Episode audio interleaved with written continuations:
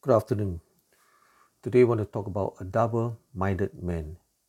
Now, if any of you lacks wisdom, he should ask God, who gives generously to all without finding fault, and it will be given to him. But when he asks, he must believe and not doubt, because he who doubts is like a wave of the sea, blown and tossed by the wind. That man should not think he will receive anything from the Lord. He is a double minded man, unstable in all he does. In James chapter 1, verse 5 to 8.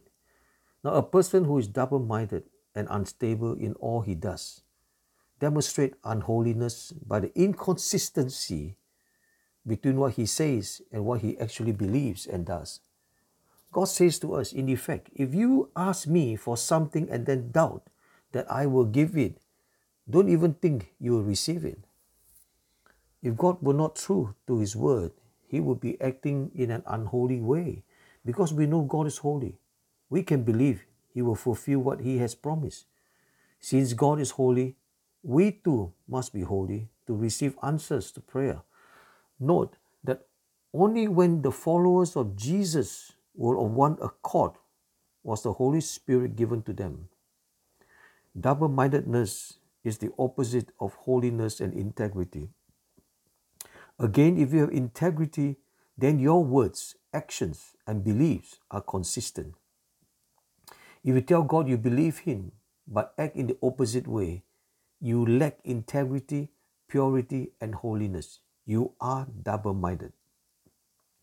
That man should not think he will receive anything from the Lord. In James chapter 1, verse 7. Let's pray. Father, I do not want to be a double minded believer. I will stay in your words and believe it. For you are faithful and true, and you will fulfill what you have promised. Thank you, Lord. In Jesus' name, Amen. Now, the thought for today is if you seek God with all your heart, mind, and conscience, He promises that you will find Him. So, God bless you. In Jesus' name, I'll see you tomorrow.